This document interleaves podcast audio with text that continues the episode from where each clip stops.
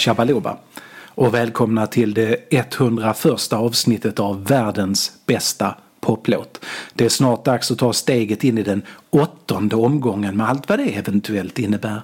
Men det är ändå något speciellt med avsnitt 101. Så det får vi göra något festligt av, eller hur? Det här är berättelsen om hur en vanlig pojke från Limhamn blev syntare. Jag ska säga direkt att det inte var hans fel den här lilla stackars pojken. Han är oskyldig. Samhället gjorde det. Såg inte en pojke på glid. Det sattes inte in förebyggande åtgärder. Gården var stängd för länge sedan och snuten jagade tonårsgäng. Limhamn var så hård för betongens kungar. Limhamn på 1980-talet. Limhamn hade tagit klivet nästan fullt ut från att ha varit en arbetarstadsdel till att vara en tjänstemannastadsdel och i villorna och de egna hemhemmen bodde numera människor som satt ner när de arbetade istället för människor som stod upp vid någon helvetisk maskin eller tillverkade cement och dog i lungsjukdomar eller svetsade ihop båtar som skulle visa sig att ingen ville köpa på varvet uppe i Malmö. Det var tomter och svenska flaggor och nya bilen och nya grillen och seglarskola för barnen på sommaren. Solen sken och barndomen luktade glass och musiken slutade att handla om barn i Sydamerika som dödades av Banankompaniet för att de råkat prata om att organisera sig fackligt för att istället började musiken handla om att oa hela natten eller att dansa med tårar i ögonen och kokain i blodet. Per Dunsö och Ola Ström gick från att göra lagom socialistiska barnprogram om att vara snälla mot varandra och naturen till att spela in Solstollarna bara meter från vår skola. Nya tider. Det var i den världen jag upptäckte musiken. På Järnvägsgatan på Limhamn låg Klöver S, en skivaffär. De sålde serietidningar också och tobak och skivor då, vuxna skivor. Långt innan jag själv insåg att musik var livet så talade omslagen till mig och mest av allt talade Iron Maidens skivomslag till mig. Nio år gammal såg jag Iron Maidens Killers i Klöver S skyltfönster och några veckor senare The Number of the Beast. Jag visste att om jag någon gång skulle bli en sån där stor människa som köpte popmusik på skiva så skulle det vara Iron Maiden jag köpte för omslagen hade ju allt och allt betydde i det här fallet att det fanns en galen zombiedemon på framsidan och han hette Eddie och var hur jävla häftig som helst. Man skulle vara hårdrockare eller syntare eftersom det var lagen och hårdrocken lockade mer än synteriet. Inte bara på grund av omslagen utan också för att alla omkring gick och blev syntare och flickorna klädde sig i plast och pojkarna skaffade sig prydliga små snea luggar och kängor och hela klassen i fyran såg ut som en blandning mellan skurkarna i jakten på den försvunna skatten och, och After Dark som gick på tv. Christer Lindarw, ni vet. Identitetsskapande. Jag försökte. Jag försökte lyssna på den poppiga poppen och de trummande maskinerna men jag hörde skriet från elgitarren gitarren och jag följde ropet. Den första LP jag köpte var Maidens Killers. Den är fortfarande fantastisk men det kom vansinniga mängder fantastisk hårdrock de där åren 1980 till 1986 och jag hade dem. Jag låg på soffan och lyssnade på Dios Holy Diver och på Twisted Sisters You Can't Stop Rock and Roll och Kiss Creatures of the Night gick dygnet jävla runt nästan men tillräckligt mycket för att pappa skulle knacka på dörren och säga stäng av den jävla skiten. Jag lyssnade på Def Leppards Pyromania och Whitesnake. Ja, ni fattar. Motorhead, gitarr och trummor och bas som sträckte sig rätt in i hjärtat och kramade det. På tv varnades det för hårdrock. Hårdrock är farligt, sa man. Och bättre reklam än så kan man knappast tänka sig att en musikstil ska kunna få. Klart det var hårdrocken som var farlig för vi drömde om långt hår och att döda drakar och flyga mot stjärnorna i raketer medan popfolket och syntarna sjöng om knark och sex allt medan aids-epidemin så sakteliga rullades ut framför oss. Jag gav inte någon annan musik än hårdrocken den minsta chans. Möjligen rocken lite grann, den lite snällare rocken. Inte den snällaste rocken, inte Chris de Berg och sånt skit. Men ändå, man kunde inte stoppa rock'n'roll två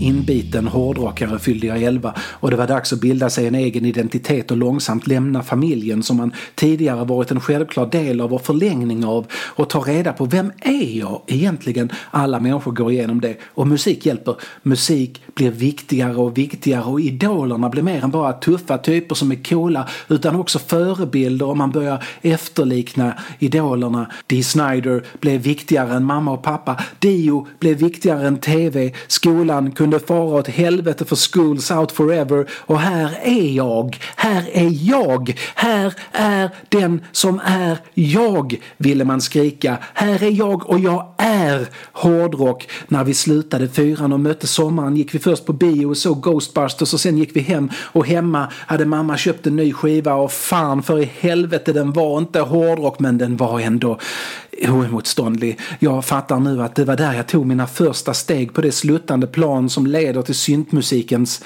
fördärv. Det var ett litet steg, man märkte det knappt men det hade oerhörda konsekvenser. Mitt första steg in i olycksaligheten kom med Bruce Springsteen. Fan också. Nej, Springsteen är inte synt, men det är inte hårdrock heller och enligt den dåvarande moraliska auktoriteten på sådana frågor, tidningen Okej, okay, så var det som inte var hårdrock per definition synt. Och visst, det låg ju syntar där längst fram i mixen. Trummor med gated reverb som Springsteen och producenten John Lando och trumslagaren Max Weinberg snott från Peter Gabriel och Phil Collins och så syntslingan som inleder Born in the USA och sedan är det syntar och 80-tal genom hela skivan. Born in the USA är en skiva som bara innehåller klassiker. Born in the USA och Cover Me och Darlington County och Working on the Highway och Downbound Train och I'm on Fire är en LP-sida som troligen är helt oslagbar. Ljudbilden är föråldrad låtarna mer så än ljudet på någon annan av Springsteens skivor men låtarna är så pass bra att det inte spelar någon roll. Born in the USA är en perfekt skiva och den är inte hårdrock. Jag lyssnade på den i timmar och sen timmar till. Utanför fönstret var det sommar och vi cyklade till stranden och Pelle hade med sig bandspelare och vi försökte lyssna på Kiss Animalize såklart eller Twisted Sister Stay Hungry. Bra, gedigen hårdrock, i alla fall Twisted Sister. Men det är svårt att verkligen inbilla sig att Heavens on Fire är bättre än ens ett hack i skivan på Born in the USA. Så där satt vi skamsna hårdrockare och lyssnade på hur Bruce dansar syntpop i mörkret. Fan. Mest sommar av alla låtar är Darlington County. En låt om frihet och att inte vara så fri trots att man är fri. Liksom. Det går inte att vara helt fri i Springsteens Amerika. Man kan drömma, men förr eller senare så måste man gå upp och jobba även när man har rock and roll music blasting from the T-top och man kanske någon gång får gå ut och dansa, öppna vägar och frihet och fångenskap på en gång. Springsteens berättelser är berättelser om vuxna människors drömmar men de blev till mina när jag lyssnade. Helvete också, nu dög inte drakarna längre. Hårdrocksfantasy räckte inte till. Springsteen väckte mig ur min dogmatiska slummer skulle jag sagt om jag var Immanuel Kant och pratade om något helt annat. Och jag såg hårdrocken som den könslösa, klassmedvetslösa smörja den så ofta var. Gitarrerna fick fortfarande igång mig men drakar och demoner och usla dubbeltydigheter om raketer i Paul Stanleys fickor gjorde det inte längre. Jag slutade fyran som hårdrockare men jag började femman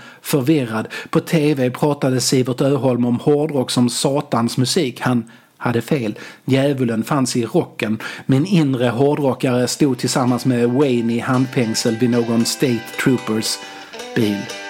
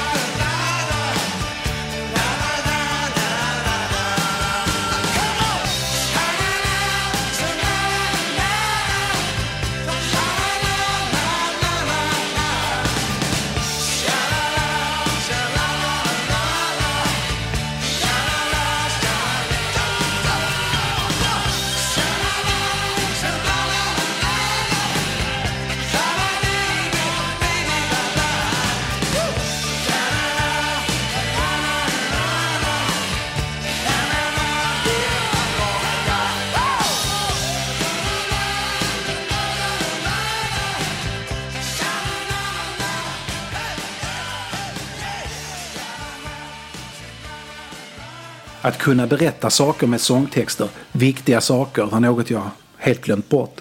Jag hade det ju i mig marinerad i proggmusik som jag var och visor som jag var visste jag ju om det men proggen var ju tramsig och pekpinnig och så var inte Springsteen alls. Han fick mig att upptäcka det där berättandet även i hårdrocken. Visst, den mesta hårdrocken var verklighetsflykt och inte socialrealism. De där drakarna fyller ju en funktion liksom. Om man sliter varje dag på fabriken och sen tvingas lyssna på anekdoter om jobb på sin fritid så blir man besviken. Hårdrockens uppror är ofta ett uppror mot att inte få lyssna på hårdrock eller dyrka Satan i fred och sällan mot samhället själv. Men det finns undantag och nu började jag se dem. Breaking the law handlar inte bara om att vara cool och bryta lagen och råna banker med elgitarr utan faktiskt om att vara fett arbetslös och nu vann Thatcher valet. Judas Priest British Steel är möjlig att läsa ytligt men under den ytliga ytlan finns arbetarklass och substans.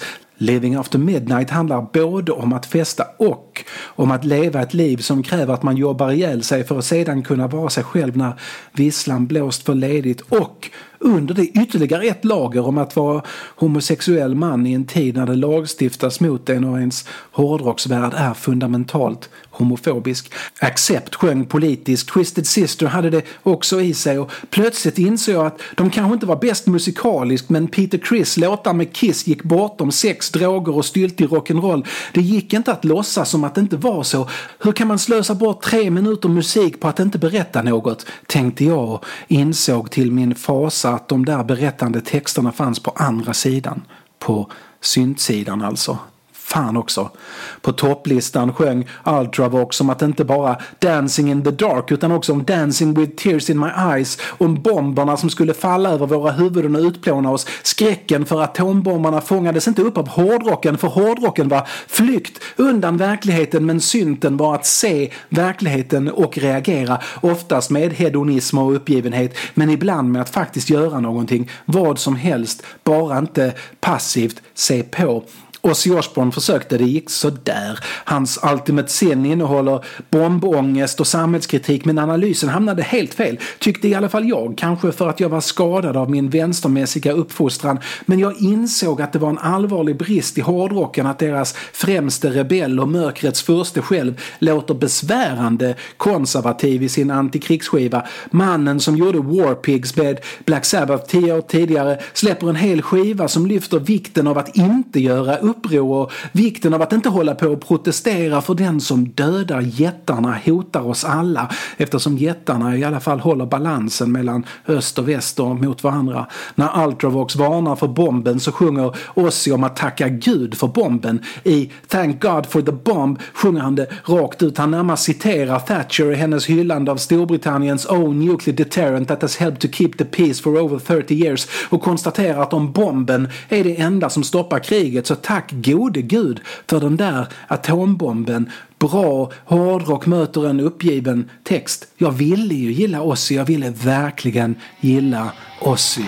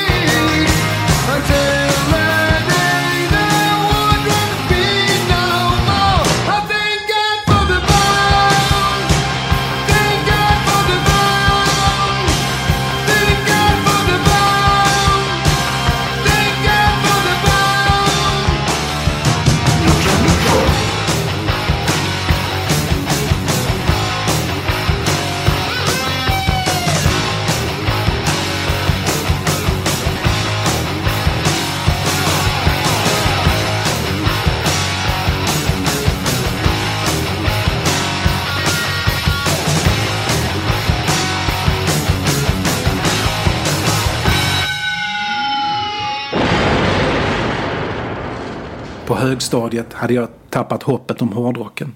Jag lyssnade på den såklart, men hoppet om en intelligent text hade bleknat och i takt med hårmetallen bleknade också hoppet om bra musik. 1987 hade hårdrockens nytändning från årtiondets början blivit en kall kolbädd. Man hyllade Europe. Europe, the final countdown var vad hårdrocken hade blivit. Det var inte hårt, knappt rock och den låg på hitlistorna. Till och med Sivert hade kunnat lyssna på skiten. Det var inte ens hårdrockslåtarna som fyllde oss med engagemang på topplistorna längre. Det var kul när det spelades hårdrock såklart, men hårdrock på listornas topp hade vi liksom vunnit men det var som att musiken hade förlorat sig själv på kuppen. Kul med Bon Jovi men det var uppenbart att Pet Shop Boys var bättre egentligen. En kompis vågade sätta på en skiva med Depeche Mode på en fest.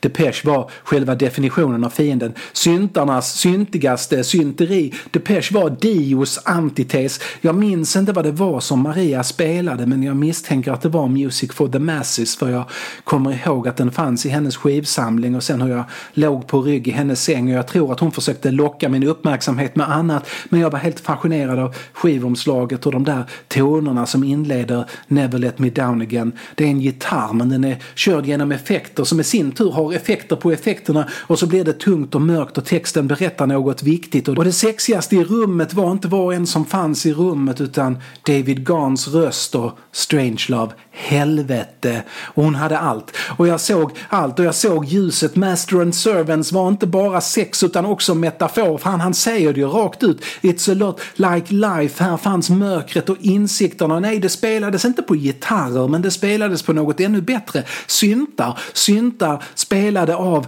Alan Wilder. Jag hade förnekat dem. Jag hade skrattat åt dem. Jag hade sagt att de där syntarna är bara wannabe-fascister och kommer alltid vara wannabe-fascister. Men det var helt enkelt inte sant. För det är den som drömmer om drakar och inte om förändring som är det stora hotet mot oss. I virvlande förälskelse till musiken jag förvägrat mig höll jag fast vid det lilla halmstrå av hårdrockighet jag trots allt hade att hålla fast i livemusiken. För hur bra synt den är så kan den inte fungera live tänkte jag eftersom den är förinspelad tänkte jag och så tvingade jag mig att lyssna på Alive eller Unleashed in the East ett par tre gånger till men 1989 kom till slut Depeche Modes live-dubbel 101 vilket av en ren slump är numret på det här avsnittet och bättre liveskiva är svår att hitta. 101 är inte en liveskiva som andra. Inspelad 1988 på Depeche Modes turné för att sälja Music for the Masses i USA. Det är en enda konsert på Rose Bowl i Kalifornien och den är utan pålägg i stort sett i efterhand. Det behövs inte eftersom det mesta är just förinspelat eller förprogrammerat. Det finns inte utrymme för särskilt mycket improvisation i Depeche Modes konserter. Sången och en del av syntarna och den lilla gitarren är live men inte mer. Och det gör inget. 101 fångar Depeche när de står på höjden av andra fasen av sin karriär. De sammanfattar den. Låtar från de senaste fem skivorna och en från den första som gjordes innan Alan Wilder kom med och Vince Clark skrev låtarna och spelade instrumenten. Framförda med en förmåga Wilder skaffat sig under de här åren. Han är hjärnan bakom ljudet och arrangemanget. Martin Gore skrev låtarna, David Gahn sjunger så bra som han någonsin gjort. Många liveskivor lägger på publiken i efterhand. Alltså, det är riktig publik men den arrangeras om så att den framhäver det producenten vill framhäva för stunden. Det klipps och klistras. Inte så på Depeche 101. Och vad vi får höra är hur Depeche växer från att vara ett medelstort band som bokat en kanske aningen för stor lokal till konserten till ett arenaband. På slutet är de fulländade, det är perfekt och de lär sig medan vi hör att de lär sig hur man hanterar en arena. Everything Counts är egentligen inte den bästa Depeche-låten men i den här inramningen blir den det. Det går bortom tid och rum och plötsligt verkar det fullt rimligt att rimma Career med Korea och Insincere. Det ska inte gå men det går. Beskrivningen av kapitalismen är som en beskrivning av kapitalismen en 21-åring som fått för sig att han inte bara kan skriva om att vilja pussa någon utan måste skriva en beskrivning av kapitalismen skulle kunna skriva en beskrivning av kapitalismen men det är helt helt okej okay, det med. För här funkar det. Här får de 50 000 amerikaner att sjunga om den fria marknadens inneboende amoraliska förutsättningar och det funkar. Dave och Martin och publiken turas om att bära låten och i bakgrunden jobbar Alan och i viss mån Fletch med musiken. Konserten på Depeche Modes 101 är den man skulle resa tillbaks i tiden till. Glöm Woodstock, glöm Chicago på Tanglewood, glöm Carl Pedal på Skansen. Det är Rose Bowl juni 1988 som gäller. Efter 101 gör Depeche två skivor som för evigt gör dem till megastjärnor. Violator och Songs of Faith and Devotion. De är fantastiska båda två. Syntmusikens Born in the USA båda två. Men inte en enda dålig låt på dem och berättelser som också de skär in i hjärtat. Och sången han sjöng var den enda som berättade allt om mitt liv och så vidare. Men de hade inte varit möjliga om inte Depeche Mode visat för sig själva och världen vad de hade i sig med 101. Fem somrar efter sommaren med Born in the USA hade jag tagit steget fullt ut. Jag låg på stranden och högtalarna kom det ingen Paul Stanley som ville ha min hand i hans ficka så jag fick hans raket att börja ticka eller vad fan han än sjunger om. Musik kunde vara farlig igen. Musik kunde vara både drömmar och verklighet i ett igen. Så jag blev syntare. Det gick över, men inte helt. Tack och lov inte helt och jag hade ju kvar en liten del i mig själv fortfarande som ville klä mig i nitar och läder och bryta lagen.